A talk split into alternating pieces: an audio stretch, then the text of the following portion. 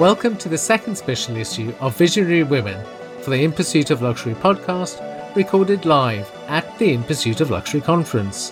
I'm joined by design thinker and artist Jessica Helfand, Charlotte Keesing, the Director of Corporate Affairs and International at Walpole, Alison Lloyd, Creative Director at Ally Capellino, and Effie Kanua, Director of PR and Comms at Hearst UK.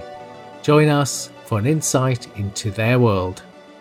So, this is day two um, of our Visionary Women uh, live series, and I'm thrilled to have um, Ali, Charlotte, Effie, um, and Jessica to talk today about um, all things luxury, but also to talk about how we communicate ideas around luxury and how we engage um, the customer. Um, I wanted to start with a question around vision um, to all of you, and this is for all of you. And I wanted to ask you how you thought um, having vision shapes the world around us. Jessica, would you like to start us off? I'd be delighted to start us off, and thank you for inviting me to participate with my lovely new friends here, who I wish I could meet in person. Uh, you know, I think that, I'm not sure that this is um, everyone's perspective, but for me, the things that I find the most visionary are the things that are the most honest. And what's tricky about that is that you can only be honest for yourself. You can only speak for your own character and understanding of the world and your role in it. But I think increasingly, the things that I see that are truly visionary come from one person being fearless and brave about what it is they believe. And I would love to hear from my co panelists about how that extends, if they agree or disagree. But I think increasingly, that which sustains itself, that which I'm seeing that is exciting and, and speaks to other people and their needs and not just your own, tends to come from one particular perspective. And the more authentic and clear it is, the better it is for everyone. Ali, what do you think? I, I, I didn't, I read the question differently. I, did you say, what are we bringing? what think, are you? I, I, I think we're bringing colour and change. Okay. I hope we're bringing colour and change. How does your creativity um, or your creative vision then shape the world around us, or how do you think it does? Sure, I don't think I'm shaping the world. well, you you make a contribution. You've been you've been sharing with us your design talent for many years. Yeah, and it, you know, I, um, I mean, um my contribution is is um, I suppose function uh, making function work with design um, that's that's my passion, making fabrics look amazing. Yeah. Is anyone noticing? yeah. Well, I think we all notice. Um, I certainly notice because I've got a huge collection of um, Ally Capellino merchandise um, in my cupboard. Um, Effie, what about you? Hi, um, thanks for having me. So, I mean, I guess from my perspective, um, working at Hearst UK, we're really lucky, I guess, to have um, a, a, whole wealth of brands that have, to me, in, in terms of breaking boundaries and sort of doing new and brave things, um, have made me really proud. Um, I'm just thinking about our latest issue of Elle. We've just had the first non-binary model on the cover um, and I think we've had a sort of a history of of that, you know, with with Ollie on the cover of Elle as the first non-binary um, model. I think that's important, and I I really think as a magazine publisher, we should be breaking new boundaries. We should be showing diversity. We should be um, showing the world as it is, and, and we've kind of done it for years in terms of um, Tess Holliday on the cover of Cosmopolitan, um, Stormzy when he was on our cover as the male on a fashion cover for Elle with his black um, British collective. I just think it's really important for us to um, be more reflective, to drive new conversations, but also to make everyone feel more included particularly within luxury. I mean, that's what we're talking about. I think for us, it's about making sure that everyone feels welcome. Um, we represent everyone wherever they are um, through different ways, through our content, through our events, through our cover stars. Um, and, and what I've noticed more and more is that by breaking new boundaries, by choosing a sort of more diverse perspective in terms of who we feature, what we cover, our audience reacts a lot better to us. Um, and also, you know, they appreciate the fact that we are showing everyone and including everyone in terms of what we do. And, you know, everyone can enjoy luxury, right? So we as a magazine publisher should be, you know, responsible for illustrating that. So I agree it's about being brave, taking new boundaries, driving new conversations, just, you know, really pushing it as far as we can. That's interesting. We're going to pick up on some of that um, as we uh, move through our conversation. I'm, I'm looking forward to that. Uh, Charlotte, what about you? Uh, thanks, Sean. Thanks. Great, great opening question. And thank you all for going first. It was giving me a few minutes to put my thoughts together as well. Um, a number of things. I think there is there, there's a there's a kind of golden thread of visionary individuals throughout the luxury sector. If you think back to Josiah Wedgwood or Thomas Burberry, they were visionaries in their time. They wanted to do things differently, and they did. And that then set a standard for others to follow. They, they innovated in terms of materials, production process. But I see in our brands of tomorrow, so those very, very young luxury brands that we're nurturing and helping them get to the next stage, all of those individuals are visionaries too. They want to do things differently and set a, set a new tone.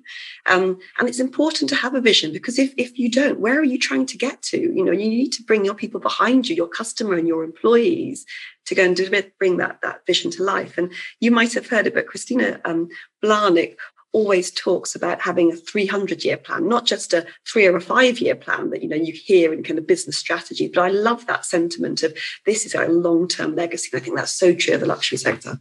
You speak about um, it's in, um, you, you touched on Wedgwood and you touched mm. on Burberry. I mean, I, I was going to ask a slightly contentious question, but maybe oh, I do it. It's more fun. I will. It is. Uh, I, I will. But um, just this idea of communication that um, you had mentioned, you all make up a panel of of great communicators. Jessica's an author. She's an artist, an educator.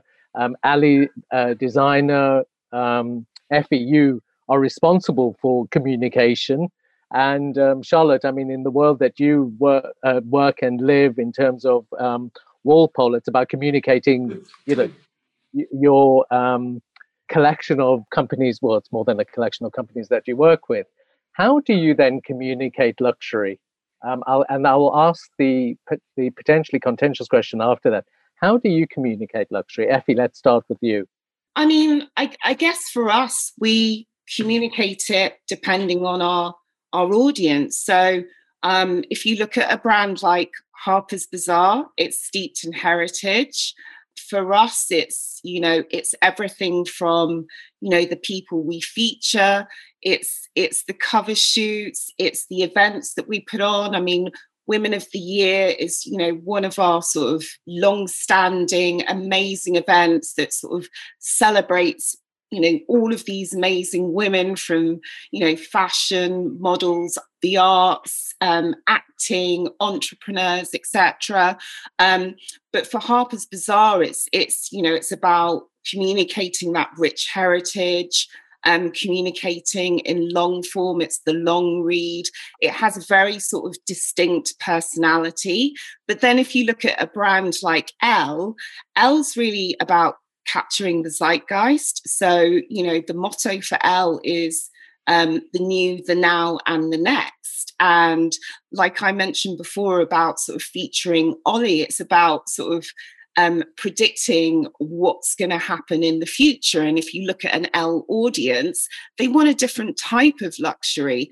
So um, I guess what we do uh, as the business is that we take the inherent personality of our brands.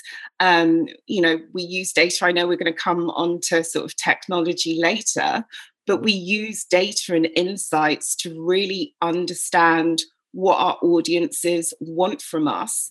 And then we put together our, our content and our experiences in a way to communicate it that really resonates with our audience. Jessica, what about you? I mean, you are you're designing less now, but you're a designer, you've worked in that world for many, many years. What are your thoughts about that um, idea of communicating luxury? Well, I'm going to be a bit of a troublemaker, and, and uh, can I do that? Is, is it yeah. too early in the day to do that? No, Charlotte's um, ready and waiting. I mean, I don't have a corporate remit the way, and I and I don't have a a brand. I have Design Observers, a collective of authors. It's been going for 18 years. Obviously, we uphold different points of view, which I think comes back to something Effie said about how you want everyone to feel welcome. My question, which comes back to this our, our individual and group definition of luxury, is what happens when luxury is seen as elitism, or what mm. happens when luxury speaks to scarcity, economic scarcity. So the question of inclusiveness becomes very, very tricky. And communicating, for example, in the United States, I can only speak for my lovely country.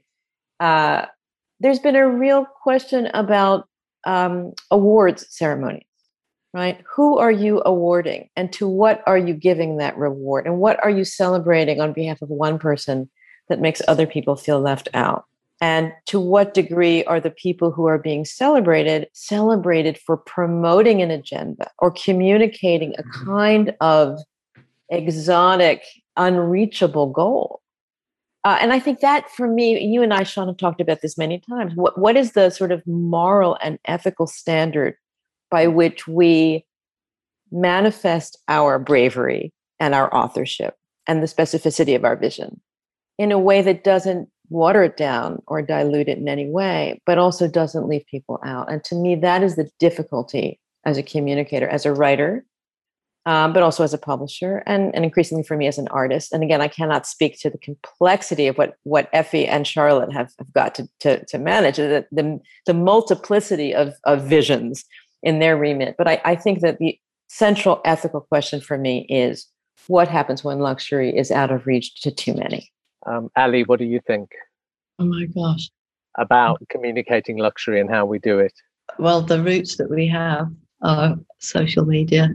And so the uh, increasingly, because it's all digital, it's how do we visually get the smell and the feel of things across? And I think that's, you know, with a product like ours, I used to think you can't sell things, you can't sell bags on a website. How could anybody buy it off a website? But I mean, that's all we do now. And so that is what we're trying to communicate how the touch and the feel and the everything is about a, a product and how, how it makes you feel. So there's always a, a combination of, of things that I think we try and put together. Something about the inspiration, artists. Ali, do you think that we've changed the way we communicate um, luxury? we've probably got, got better at it, I suppose, in, in that way. There's a lot of descriptive talk on about things. There's labeling in things is much more detailed. People want to know not just efficacy, but the ideas behind things. I, th- I think, and with something like ours, where it's sort of stripped back and simple, it's quite important that that detail is understood. You know, the function is understood. Mm. Um, so communication is is very important. Charlotte, you deal with so many different brands. I mean, not dissimilar to what um, Effie does in terms of all the publications. How do you manage that, or how do you support those brands in the way yeah. they communicate? It's a great topic of conversation. And um, for what we do, to your point, Sean, we have a, a, slightly different problem or challenge, I should put it, in that we're trying to communicate you know, what British luxury stands for and what that means. Um, and I did a report with a brilliant uh, brand agency called Notable about four or five years ago, actually for some of our international events in, in the US, where we tried to define the unique qualities and characteristics of, of British luxury. And, and to Ali's point there, actually something that we talked about was this kind of just the reverie and design functionalities, a very kind of uniquely British luxury quality. Um, and we talk about colourful personalities, the kind of dynamic heritage, we're very kind of progressive. Um, we Walpole, as, as our own uh, organisation, you know, communicate through our channels, our beautiful Walpole yearbook that's just literally been signed off and gone to print this morning, our social media channels, our website, through our events programs.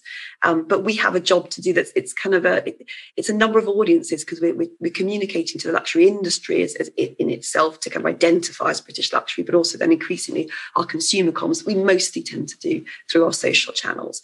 Um, but I think Jessica, you picked on such a great point there that that definition of luxury and that importance of you know being in, in, inclusive. And and I think from you know where we when we kind of talk about luxury we obviously do it you know a lot in, internally with our members is that it doesn't have to be exclusionary. It can be very inclusionary because you know luxury can can it's, it's very personal. What, what is luxury to me is luxury it's different to somebody else but it's something that brings you joy. And that can be, you know, a beautiful new Chanel lipstick or a cup of tea at Fortnum's and Mason's. It can be many things to many people. And I think that's what's so wonderful about how the luxury, you know, discussion and, and, and industry has grown and, and become much more inclusive in that way. Still a long way to go, I hasten to add, but much more inclusive. This might be the contentious bit because I'm, I'm, thinking about what you were saying about Burberry and um, mm. Wedgwood.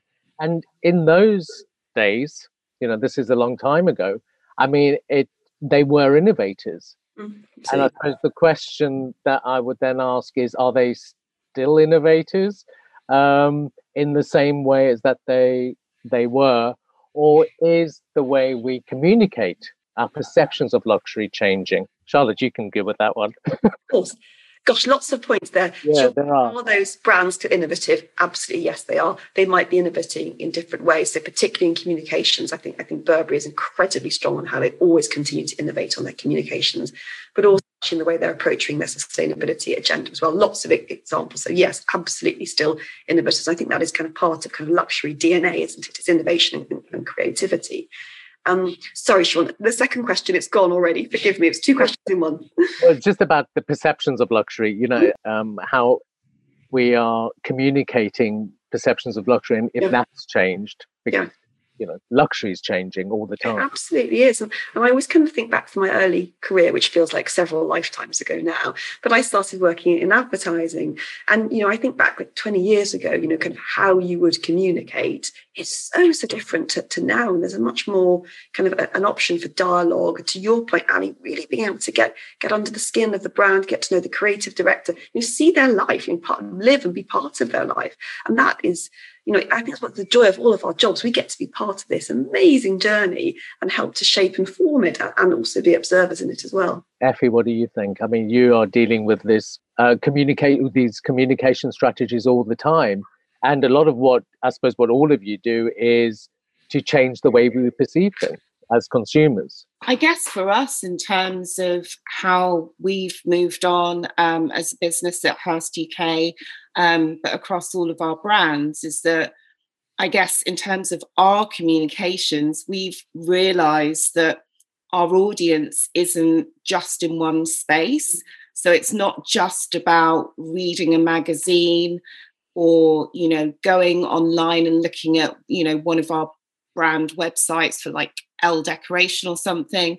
We've we've decided that you know we needed to move with the times and sort of invest very much in digital, which I think all brands are doing. So, you know, we communicate through our podcasts. Um, uh, through our YouTube channel. So we, you know, we've invested quite heavily in sort of um, video series, which is amazing. It could be anything from, um, you know, fitness to cookery to fashion, you know, whatever. Mm. Um, you know, we we've started doing partnerships with the likes of TikTok. Um, some of our brands have been incredibly successful on Snapchat. I guess our biggest insight is is that our audiences are in lots of different spaces and there are now more ways than ever, ever that we can speak to them and sort of bring our brands to life and all the partners that we work with in sort of new exciting and, and creative ways. And like and to come back to your first point about sort of being visionary i think that's what's so great about being in the industry that I'm in and working with such amazing iconic brands is that we're always trying new things, you know, new events, you know, the pandemic, we had to shift sort of real life events to virtual events. How do you how do you communicate mm. luxury when you're sort of online. You know, it's not the same as you know being in Claridge's for Women of the Year and having that whole sort of sensory experience. So how do you sort of move and and shift things to still sort of you know translate that into a way where sort of people still enjoy that whole sort of sensory experience um, but it's kind of exciting it's it's made us work a lot harder mm. Mm. that's interesting i mean i know um, um, a, few, a, couple of months ago ali you were doing these images on instagram around um, twitchers.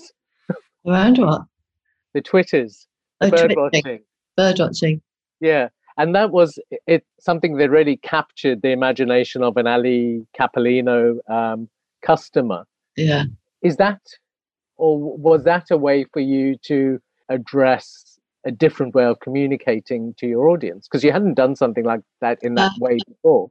Well, we've always sort of looked at community in our sort of campaign type things. I mean, it came out of a bit of a silly idea because um, I sort of was looking at groups of people lady engineers. I'm quite attracted to this idea.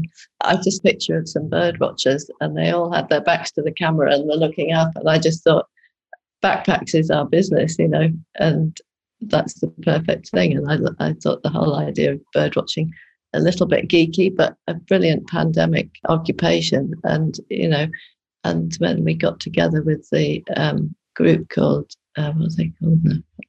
as a, a, a bird watching thing for people of colour, brown and brown and black people, particularly who've gone on to be huge with Gucci and God knows who, who else as well. But um, yeah, for me, it sort of it gave an opportunity of sort of showing a kind of disparate community communicating on on something. A really interesting thing that Alison and Charlotte are bringing up that I think is uh, I'd be interested in your opinion, Sean, too, which is Charlotte said that luxury is different for everybody.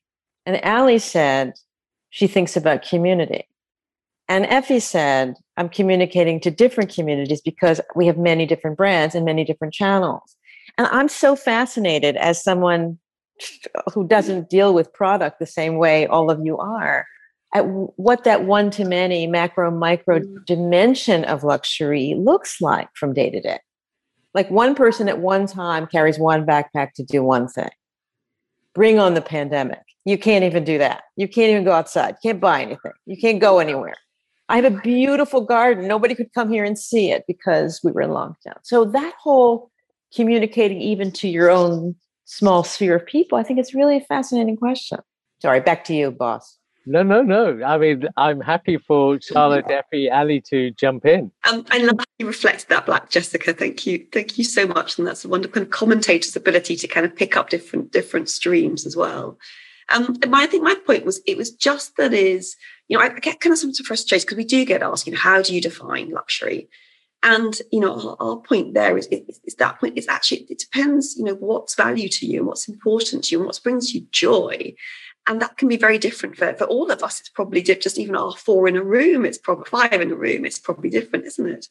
And i think that's where you've got to kind of recognize what luxury means is different to different people but as a brand you're still communicating to your your kind of fairly distinct audiences so so you're you know you're understanding that that luxury means different things to different people but as a brand you've still got your communities that you are talking to and you've got your fairly well developed marketing toolkits to do that. Effie, what do you think? I mean, I, I, I don't really think I could add to that because that's just so so well summed up. But um, yeah, I, I would definitely say that you know the past year has not necessarily been it has been challenging but i also think it's it's been a sort of opportunity to touching on um, the idea for me personally luxury is about that thing whatever it is and the sort of feeling that it, it gives you and i think the really nice thing has been over the past year is sort of bringing lots of different people together and almost unifying them through an experience. So that could be through you know an event or you know a, a podcast or, or, whatever it is but um i think what's been great is that there's almost been a sort of coming together and people appreciating the mm. different elements of luxury, whether it's, you know, food or travel or fashion or, you know, pampering yourself, whatever. And, you know, one of the things for us has been around listening to what people want like and and people definitely have sort of leaned into us for sort of positivity and and joy and us sort of taking that information and translating it across our sort of different channels into things that do bring joy because mm. you know it, it's sort of been a bit of a bumpy ride. And i guess the one thing that we've tried to position ourselves as is you know this beacon of positivity when everything is you know so negative out there. It's mm. those small points and moments of luxury that sort of unite people or bring a bit of joy you know give you time to yourself. Even you know the physical action of reading a magazine it's you know taking time to yourself. That time to me is a luxury. So mm-hmm. um it's it's been really interesting. I think people are beginning to realize the importance of that and it, it's small things and it's different things to everyone. But i think what we've been focusing on is how we do it well just picking up on all of those points, um, but particularly the one around community. I mean, typically brands are global. How do you create local community when we're dealing with those those sorts of issues? Charlotte, it's, a great, it's, a, it's a great point, Charlotte. I also want to just, um, you know, I, I couldn't agree more. Reading a magazine quietly with my nice cup of tea, whatever it is, is a total joy. I, I, it's a complete luxury to have an hour. And, and I have to say, your, your point on the kind of um, you made a great point there as well is that you know when i pick up harper's i feel like they really know me. I, I, feel understood. I feel like it's my really clever girlfriend who's really culturally connected has written this magazine just for me. And you know that's a unique skill to do that and to really know who your audience is. So and that kind of links back to the question sean is that yes it is incredibly challenging because we are living in a it's a completely connected global world but yet you still need to be connecting to your local your local customer. And i think that's where you know you've obviously got your you know your global marketing team but then your local marketing teams are absolutely critical for taking the global message the global campaigns and then interpreting that and then finding ways of connecting that to their local communities. But it's, it's you know you think of the job of the cmo now it is a really tough complex job particularly with the multiple of medium and channels they now have to work with I was just going to say that um, this is slightly frivolous, but men's health is not my friend because I'm. There's something for everyone, sure. No, you, don't, you don't have to be a super athlete. That's, yeah. I mean, that's been the nice thing. There's lots of different things. It's what you take from it. I'm well, sure a secret fan. Yeah, you need Charlotte's really great, smart girlfriend who's culturally connected. That's what you need. Yeah, no, that's get men's health. Absolutely get that from men's health. I know that I, you know, need to do but, some exercise. So that's enough for me. Yeah. Um, but you know, um, there's an article in this morning's New York Times about the fact that Rent the Runway is back in a big way. Mm. And I think it's interesting this question of community after the year we've just had. And I'm the only person on this panel, disclaimer, who's not in fashion. So I'm really out, jumping out of my lane here. So pull me back. But but I thought, you know, screens being Zoom fatigue being real, screens being what they are. The truth is, this is its own kind of micro orbit, which is a kind of community, which is that we we may not be able to reach each other or go shopping or experience going to Claridge's for Woman of the Year, which sounds like so much fun, and I want to go next time. Effie, I'll be your date. I don't even know what it is, but it sounds like so much fun. But I think to the degree that pampering comes in all ways, luxury, treating yourself well, or or, or having some fun right? The idea that these clever things that you are doing to nurture a brand or to find bird watchers or to have a YouTube channel are all creative ways to reach people where they are. Mm. And that's a kind of community too. Mm. And you know, Jessica, you've got um, I mean your your business is omni-channel. Um, you've got a considerable number of followers um, on your on uh, Design Observer with, and yourself with Twitter and Instagram. One, um, one of whom is watching right now, Ida from Stockholm. Hi, Ida. Yes, I, I, I see. Just asked a question, which I'm going One of my followers. Yeah. Yes, go on. Um, but you know, when you've got millions of people following you in the, in that way, I was just wondering if the way you are communicating with these communities um, has changed, or if technology has forced you to change in the way you engage um, with your community? I'm embarrassed to say it's it's. I'm not nearly doing the data analysis that that Hearst is doing and should uh, we should be doing. Um, I mean, we have a million and a half followers on Twitter, and I think we have eight thousand on Instagram. I mean, there's something wrong. There's a disparity because we are not paying attention to that.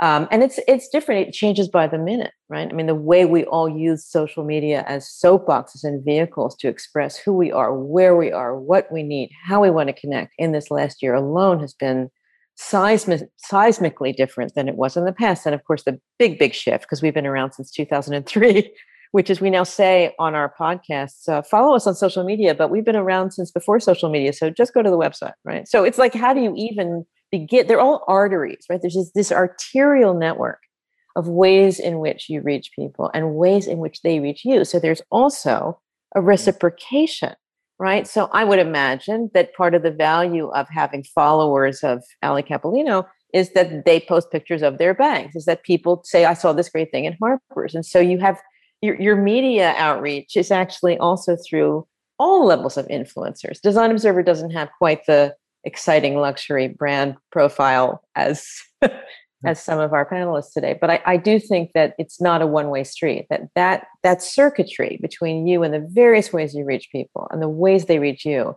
and and how they kind of multiply and bloom, and also that can also backfire. I'm I'm sure in, in some cases it has mm-hmm. for us. I know, but but there's a kind of bravery in that too. Personal relationship with people that you don't know. yeah. Yeah. How do you do that, Ali? Because I mean, your um, your social media is very uh, tactile, isn't it? Yeah, I mean, people that I don't know, right? Very sort of personal. I mean, I don't mean personal in uh, anything rude or anything, but they they they write as though they're friends, and so I quite often write back as though we're yeah. friends. But in fact, I've never met them, or but presumably, as they're engaged, then they are in the community. Yeah, and that's a different kind of community. And if they introduce me to, I mean, I find it inspiring because if somebody asks an interesting question, I go and look at what they're doing, what they're interested in. You know, it opens up windows all the time. And Effie, how about? I mean, you manage such a diverse portfolio of product in terms of the magazines, dealing with millions of different people who aspire to different things. And now I was just going to ask how you've, um, how technologies changed the way you engage with these um, diverse audiences. Yeah. Um, I mean, and I think it was a really good point. I think, I don't know if, if Jessica said it about that sort of dialogue. I mean, that's been one of the sort of best things to come out of the growth and the innovation in, in technology is that I almost feel as though a lot of our brands are having those two way conversations. Definitely the likes of, you know, Elle, um, Cosmopolitan, Good Housekeeping, you hear from your readers. It's not like you put out content and that's it, it goes into the ether. It, it, you know, people feed back, they tell you what they like, they tell you what they definitely don't like. But that's that's fine and it's good. And you know, the, one of the smart things actually that we got from the US was this um, technology called Hands, which was um, the way that we could track conversations but also searches. Um, and what's that what that has kind of meant for us as a business has meant that in real time we could for example i don't know lots of people are looking for home grooming products right? Or how to do home grooming. And then we can sort of very quickly put together some content because we know that's what they're talking about that's what they're searching for. And then we could put up a piece of content that talks about it. So we're you know we're giving them what they want. But then also we've got sort of great additions to that. So so one of our sort of biggest growth areas has been around e-commerce. So you can have this amazing article but then also you have the products associated with it so that you're kind of giving people the whole experience uh, experience. So you're telling them you know sort of how and then giving them the tools to do it. So that's been probably during the past year definitely during the pandemic um, e-commerce has been sort of one of our biggest growth areas. Probably we've grown by about 300%. That's huge. That's seismic. So, so that's been kind of really exciting for us. But yeah, those two-way conversations, having that ongoing dialogue with your audiences you know whether they're emailing you they're tweeting you you know they're replying to you on instagram you know or you know you're we do a lot of webinars as well and virtual events. It's having those sort of conversations that i guess help um, shape what we put together as brands in terms of content just you know to better serve them give them stuff that they like and that they're interested in Mm. I mean, there's some interesting points that came out of this uh, part of the conversation. One, I'm thinking, um, Charlotte mentioned, you know, the magazine is a kind of girlfriend that she can um, speak to. And then Ali and Jessica and you, Effie, you talking about these connections and the community. And I was thinking, well, if you are reading this physical magazine, it's a very different space to then having the uh, ability to engage with somebody on social media that you don't even know and then create that bond or connection to them.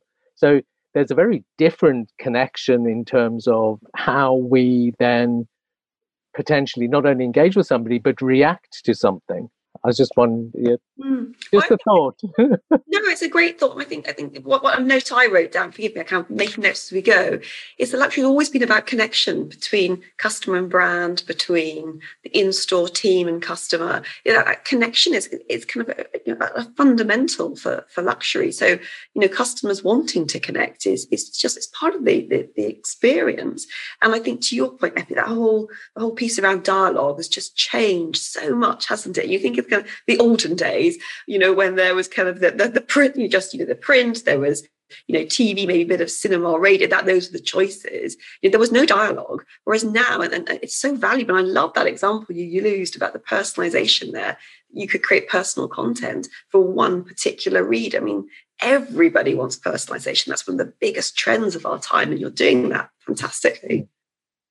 But then I, um, again, the cynic in me is you know these um, these ideas about personalization they they data driven aren't they? So then you know I, I, suppose the question is are they really that personal because they data driven i'd counter on that they they, they might the, the data's what's given you the kind of the raw material but it's insight. And i think there's this there's this kind of um, notion of just data, data, data, you must get more data. And actually, no, what you need is insight. And it's then how you, as a, as a brand, as a business, take all of that wealth of information you have that you've gained from from you know the, the, technological advancements and actually turn it into meaningful data and that's a combination of using the tech but also using the, the personal skills as well to really understand it there's, yeah, there's also forgetting about all of it and using your instinct. Totally. I, I, couldn't agree, I couldn't agree more. One of, one of our, our members, they, they talk about getting their buyers to turn off the algorithms and just buy with their instinct. Is this going to sell? Is this something that Very our customers... these days, though. I mean, a, a, good buyer is is a, a, different thing now because sometimes they don't want to look at things even. They just want to look at what the, the sales were last time. Mm, yeah. And that, that's a shame for them because they're not getting excited about the product, and a shame for us because it's hard to show them something new. Mm, totally. I, yeah, and I think you know that idea of of I mean buyers not wanting to look at something when you see what um, a lot of luxury brands have have done with their logos, mm-hmm. for example. Um, here's a graphics question, uh, Jessica, um, a design question. You know, they they've in a sense lost their identity through what they've done with their own branding. So you look at the Yves Saint Laurent logo, what it was and what it is. Um, Jessica, what do you think? well, bear in mind the designer of the original Yves Saint Laurent logo um, uh, took his own life. So maybe he realized that was not the direction to go in. Not the way you wanted me to answer that question this early in the morning. You know, I think um, it's a really interesting question that comes back to things that probably the rest of you know more about than I do, which is there seems to be a don't rock the boat direction in logo design, right? Like we want to have the most number of people. We don't want to offend anybody. We want to just make it sort of bland and disappear, which seems sort of counterintuitive to what a brand should be. but no, many people have been writing about this this trend in in kind of oversimplification.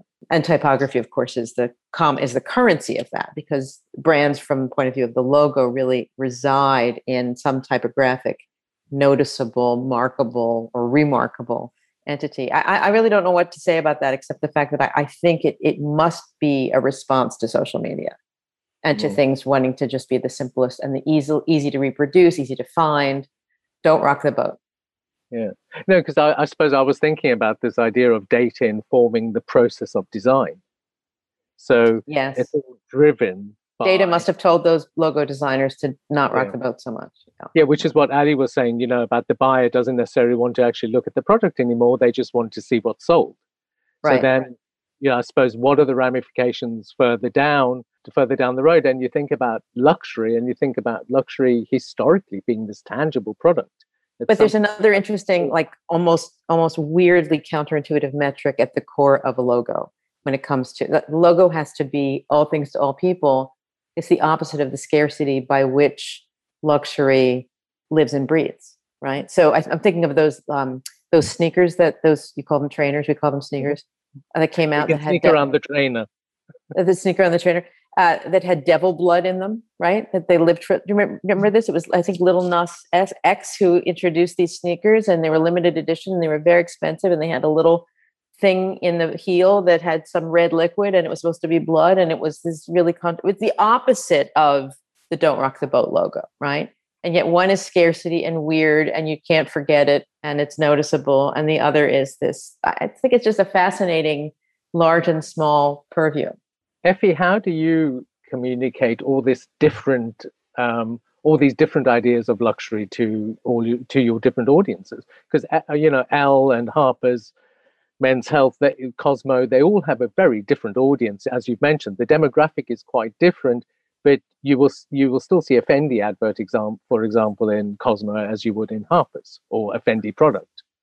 Um, but you telling the story so differently, aren't you?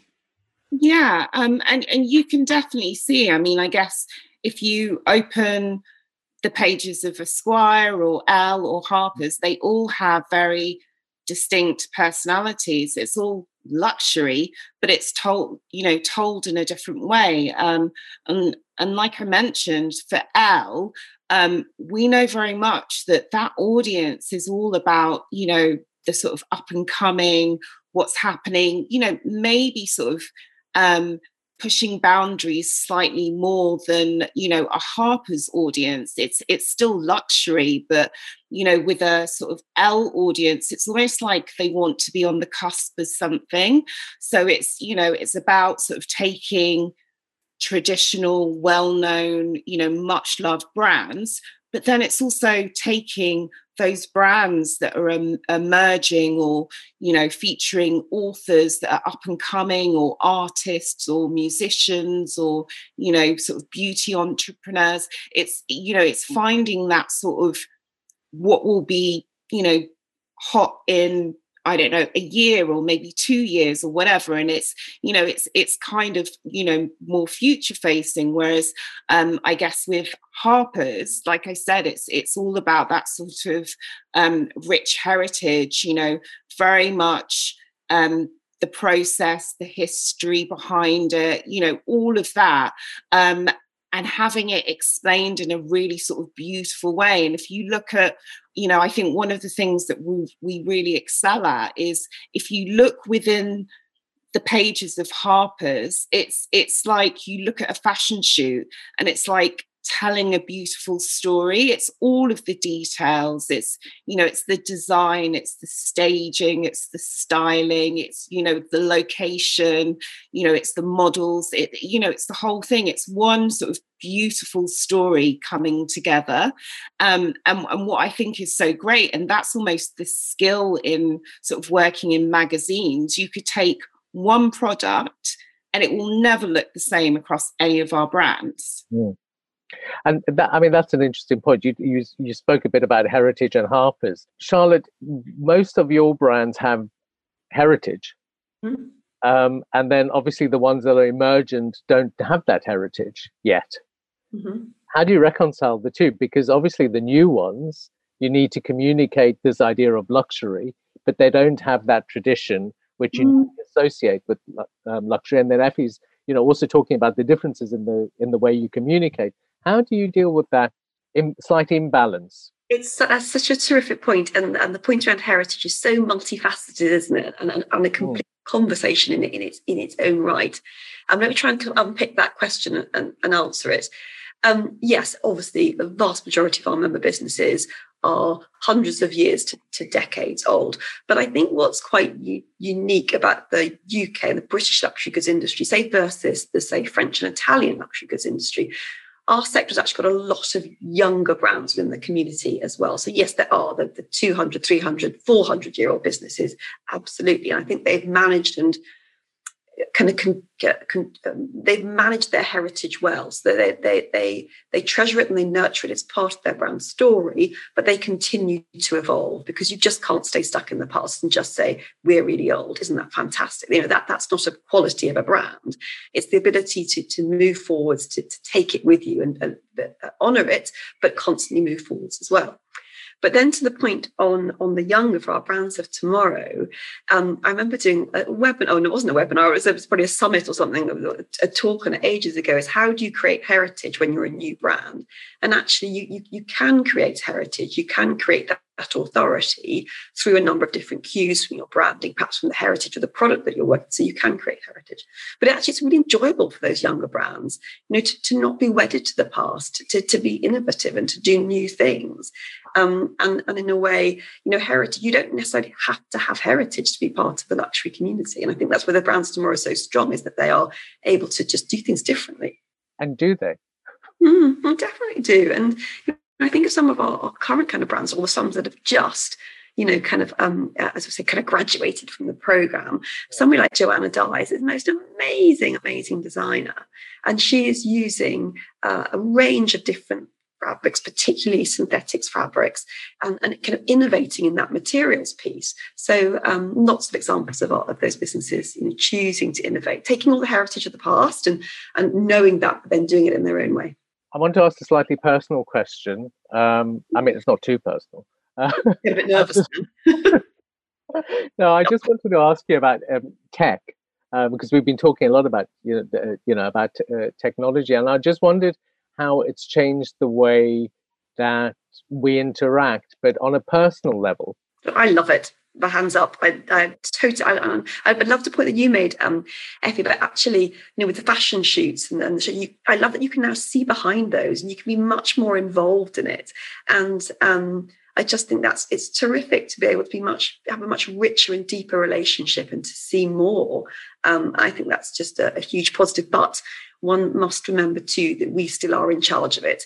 And I think you can get to the point, and we're probably all guilty of, of the endless scroll and picking our phones up 150 times an hour. And, and there is there is there is a societal, I think, issue that we need to be better at managing that relationship. That's a whole other conversation as well. Um, Effie, how um, what about you? How have you changed the way you interact? Probably, I mean, to be honest, I work in comms, so it's almost like I have so many sort of different channels that I look at, and sometimes it can be all encompassing. But I think um, to me, the past year, I've been really grateful for tech. Mm-hmm. Um, so I haven't been able to see family and sort of friends or, you know, go to experiences or whatever. And sort of just on a personal level, um, tech has been amazing. I mean, I, I can't lie, uh, Zoom and sort of Teams and everything like that. I think everyone, you know, at the start, it was like, this is really fun. It's a great way to connect. And then you almost get to the point where you're like, okay, I, I don't think I can do this anymore. But, you know, I, I actually think it's been sort of really helpful and I've embraced it a lot more. And I used to be the type of shopper I would never buy online. And I know everyone's different. I've got friends who absolutely, you know, will go on to somewhere and, and sort of buy goods, um, will buy fashion, etc. But for me, I'm more of a sensory person and I actually like to go in and sort of feel and, and, and touch things. So that's never really been my sort of mode of purchasing something. But that's changed in the past year. Mm. Um, and so I've kind of shifted my consumption habits substantially. And I, I, I honestly didn't think that I would do it, but it's amazing how you you kind of adapt and evolve. And it's, you know, it's not a worse experience, it's just a different experience. And so tech to me, I think on a personal level, but also from a sort of business level and a brand level, tech has been incredibly important for us. And um, I think it's kind of made what we do better and you know better for us in terms of challenging us but then also better for our audiences as well. And ali what about you? I'm i'm quite mixed about it because obviously it does make things simpler in some ways. You know the i hate zoom meetings i have to say um, I've, I haven't got one minute of today that hasn't got one in it practically, apart from I'm going for a haircut a bit later. Um, but it's just back to back, it seems. And so there's no time to actually do anything apart from being on a Zoom. I don't know. I don't know how we're supposed to do things in between sometimes, um, because we're, we're endlessly back to back on it. And the other little rant is that um, you can get into arguments with people on just email that you wouldn't if you spoke to them in in real life or if you were sitting next to them. You know you could say oh that was a bit of a funny thing to you know that emails seem to be because they're quite short sometimes you don't probably finish them you don't say goodbye. It's not the right friendliness sometimes. Mm. um, and you can sort of be somebody can say something a bit critical which if you were saying it in reality you might wink or you might smile or something, whereas it comes out on an email, you don't know how to read it. Oh. Um, I agree with that. I, I, think you know the thing about this is we're flattened, right? It, it homogenizes. Technology makes it efficient, but also homogenizes and neutralizes the landscape. And for me, I have I have to turn it off, and I've done more drawing and painting this year than I ever have because I have to. I think from the maker perspective, technology is a wonderfully efficient tool, but it it, it has a role in the studio, but it doesn't it doesn't dominate the studio. It can't for me. It can't. Yeah. I think actually having more home time for work has actually been very nice because you you have the freedom to be a bit more hands on with things. I've done lots of experimenting. Yeah. Um, I want to move um, on to something slightly different, uh, just um, really around um, kind of repurpose, reuse, the circular economy, sustainability issues. And I wondered if, um, just as a general question, you had um, a view as to whether or not these circular models are going to change the way we consume we consume luxury. So, you know, we've got a wealth of um, um, of experience here in the way we communicate um, with an audience, what we make for the audience, how we engage with the audience. And I was just wondering um, if you, I feel very cynical about a lot of it. I think I think everybody's saying this is recycled, this is, you know, but sometimes these recycled fabrics take more energy to make, or or they or they've whipped them around the world so that you can have it individually. You know, it's it's a nonsense. A lot of it. It's an absolute nonsense. And for a company like ours, it's very difficult to get hold of things like this as well. For for um, materials, particularly where we can do things, is repurposing, which we've been doing quite a bit of actually using ends of lines of materials, putting them together, re looking at how they work together.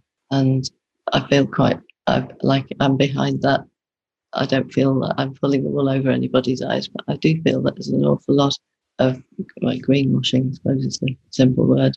Effie, what are you what are your thoughts? I can only talk about, I guess, what we sort of decided to do and, and, and what we understand. We we I mean, I guess we've realized that it's it's a huge issue and that we needed to take action. So so we made a pledge ourselves in terms of our own sort of um, commitment to sustainability and to basically go for this um, accreditation, which was the gold standard in business management. But um, you know, across our brands, so back in 2018, we created our first sustainability issue for Elle, Um, and it was our September issue. So it's like, you know, the pinnacle, you know, the most important um, issue of the year. And that was dedicated to sustainability just because, you know, we knew we had to do it. It was something that was important. It was something that was important to our audiences. Um, one of the things that we have started doing is because we know that there is so much out there and it's it's sometimes really hard for people to know what is and what isn't or where to find it. We've um, started to well we have been signposting it. Um, we also have um, an accreditation um, function. So we have something called the Hearst Institute, which is where we sort of um, test and accredit products. So, you know, everything you can think about from sort of beauty products to you know whatever it is. Um, and actually you know we now um, are able to across our brands sort of give a an accreditation so that we can signpost for our readers you know what is sustainable and what isn't. So i think that's been um, a really interesting innovation. But you know it i would say that it you know Elle sort of really started that conversation country living actually as well was was also talking about it but as things have progressed in terms of our content because we know that it's something that people really are sort of interested in finding out more about um, I think we've seen a shift in terms of the amount of content that we sort of dedicate to that and to that issue, just because we know that it's a real sort of key topic and it's important.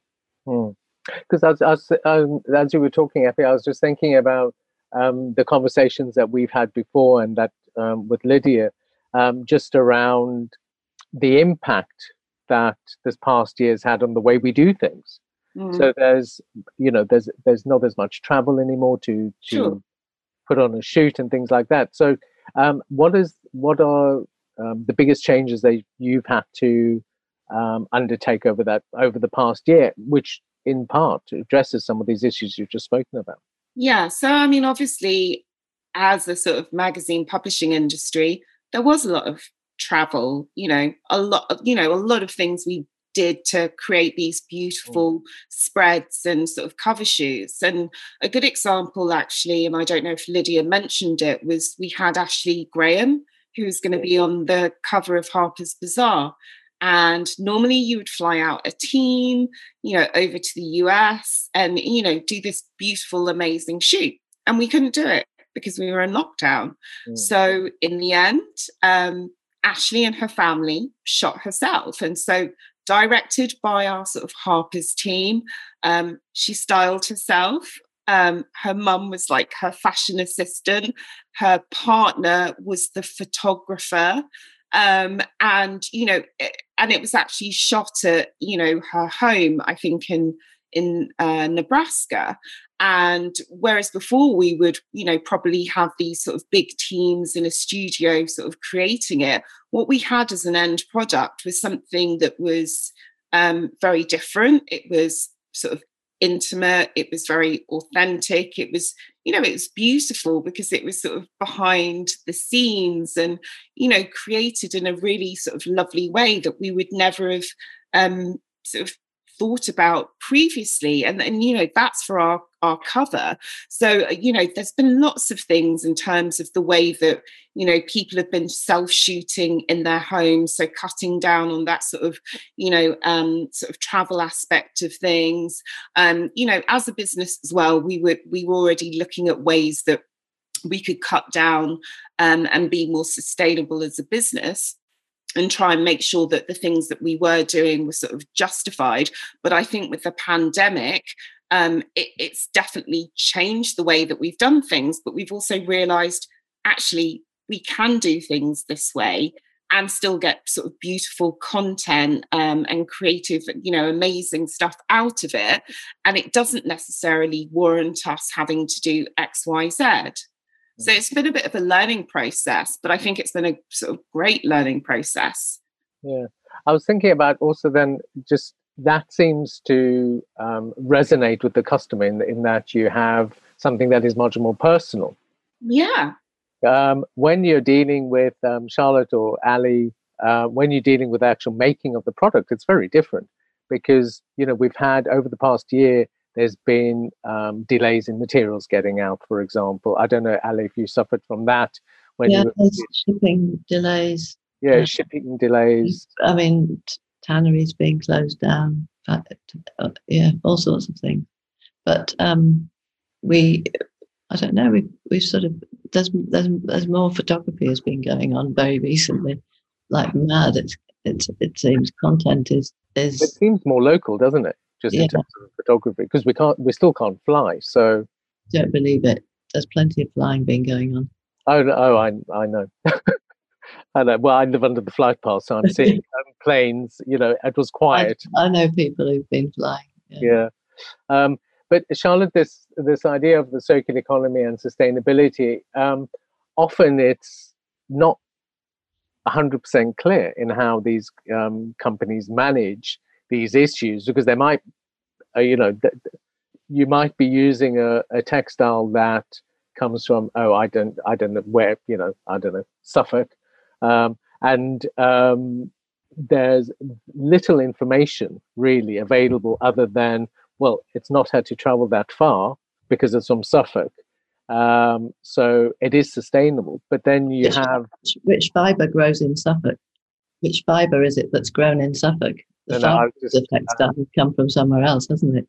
This is the point. That's the point. Charlotte, how are your the companies you represent dealing with that? So pleased we're talking about this because it's such a huge topic, and I was worried we might just jump onto something else and not come back to its own. Thank you. Time. so so key. Um, and just a quick, it might be useful for any of the, the audience um, who are watching, is that um, a year and a half ago, now I get kind of COVID amnesia and kind of forget timeframes, but in January 2020, we launched our Walpole Sustainability Manifesto. And we set out a, a long project I led with McKinsey in the run up to, to, to, the launch um, to develop the whole strategic approach.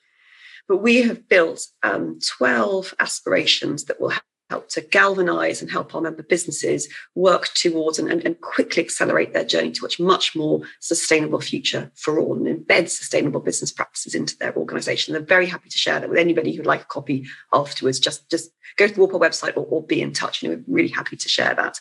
Um, what has been a uh, key part of the strategy was that we were we would develop um, working groups across the membership community by verticals: fashion, apparel, watches and jewelry, uh, beauty and fragrance, etc., etc. So those working groups every six to eight weeks um, we work through the priorities in our in our agenda, but it is incredible. There is such phenomenal work happening that it's probably not even a tenth of it's probably visible behind the scenes. Um, and Sean, you make such a good point there because this is such a complex area and there's trade-offs in everything.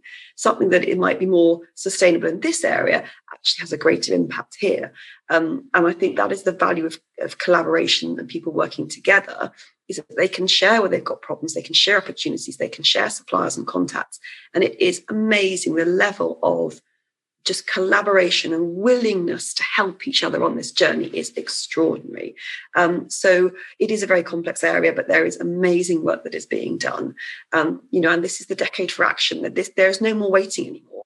And actually, this has to be happening now, be it addressing climate action, um, be it addressing you know things like our packaging and and I'm so thrilled that you're you're doing that. You're helping to to you know the, the customer because it's so confusing for them. You know, how do you know what is sustainable versus what isn't?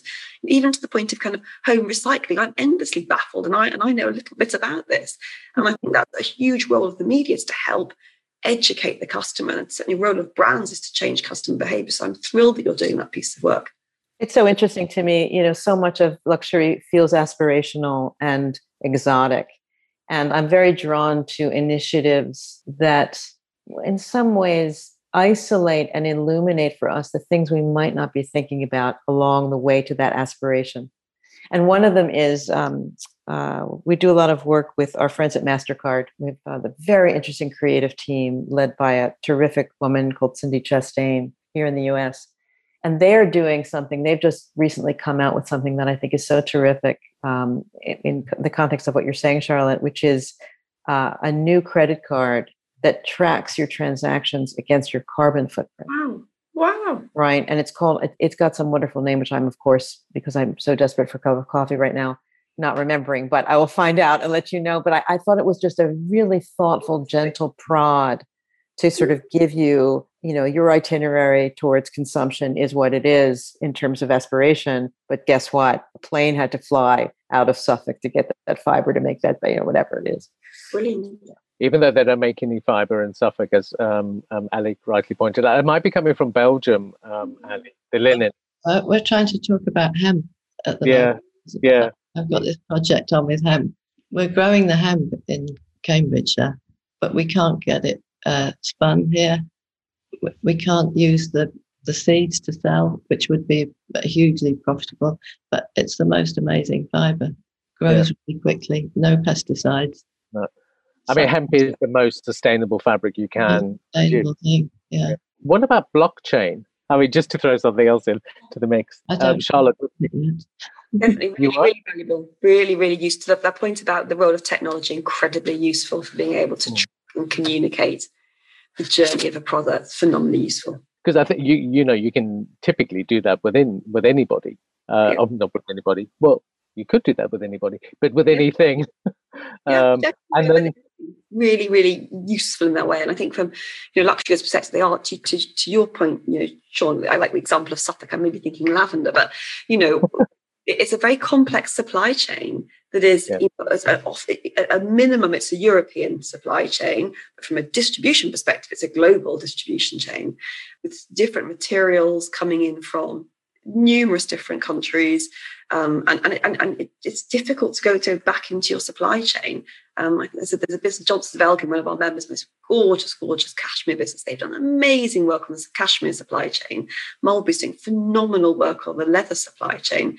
Um, I just, I, it's great to see our brands talking about this more and being really just transparent. We're on a journey. This is the progress we're making. Um, but I think that that role that you know, I'm so thrilled to hear that you're doing that piece of work It's just helping to tell that story to the to the customer and the consumer so they they can understand more and they can make better decisions. Yeah. Well, I, and I think I think that's right. As long as the stories are honest and well, truthful, because often the supply chain stops at a certain point, and I think you know what Ali was saying earlier that you know she's slightly um, skeptical about about some of those issues is that there needs to be that honesty so you and that's why blockchain potentially helps because you also then bring up the question around authenticity don't you? Um, and how we manifest how that manifests itself in the ways in which we communicate what it is we're communicating about a um, product and or service. Just a thought um, um, throwing the ideas out there. So uh, we've got a, a couple of minutes left, and I just wanted to ask you if you thought that um, this is actually. I know we said no questions uh, from anybody, but um, can luxury be defined as something you have a deeper personal connection to? So not necessarily um, a physical object. God, yeah. Mm. Totally, it's, I- it's Okay. right? Okay, that's easy. That's answered. Um, yes. Yes, is the answer. As a kind of um, finishing thought, I wanted to ask you all about what you thought was new on the horizon in terms of uh, luxury customer experience. Um, anybody? It's probably true that. Oh, go ahead, Charlotte. No, no, you go. No, sorry, I didn't. I, didn't, No, I was just going to say I'm not a luxury person. I'm just I'm thinking sort of in the very broadest strokes that after a year like the one we've had, what we value has changed for many people, right? I mean, I think, and yet you've got these continuations of magazines and companies and brands and delivery mechanisms and supply chains about things, but the and in terms of value, what we value, I think it's changed. Mm. Mm. The garden. Yeah, totally time with friends and family. Just exactly mm. not commuting. One example of things I value. Not commuting. Yeah, being able to do this from my home is a great joy. Oh, okay. Ali. Well, I've I've just started working back in our team, and I just love it. I really missed it, not sort of having people around to interact. So I, would- I my hope is that we continue to have time together. There'll be a kind of a hybrid, won't there? There'll be a blend, isn't there? I think that's where. Yeah, no, I think the balance is nice. yeah, quite. Just Three days of one and two or three days of the other. is very nice. And Effie, what about uh, what about you? Um, I mean, yeah, I, I, definitely think there'll be sort of like a hybrid of, of sort of the way we work. I think time has become a real sort of luxury. We've all become busier. I don't know how everyone else feels, but yes.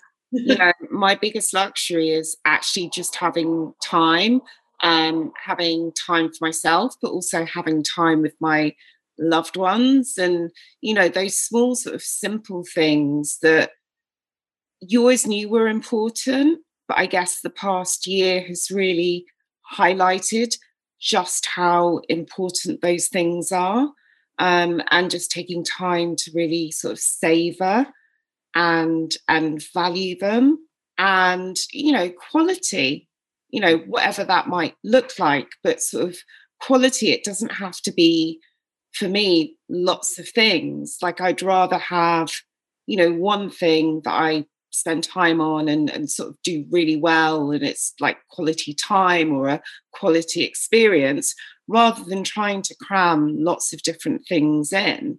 So it's yeah it's like time quality you know appreciating things that you didn't realize were you know important or you valued and that sort of all being highlighted. And i think in terms of our consumers I think that's what they've been asking for as well. You know, I just think people's priorities have changed a lot more. Mm-hmm. Um, and so we're sort of moving with them.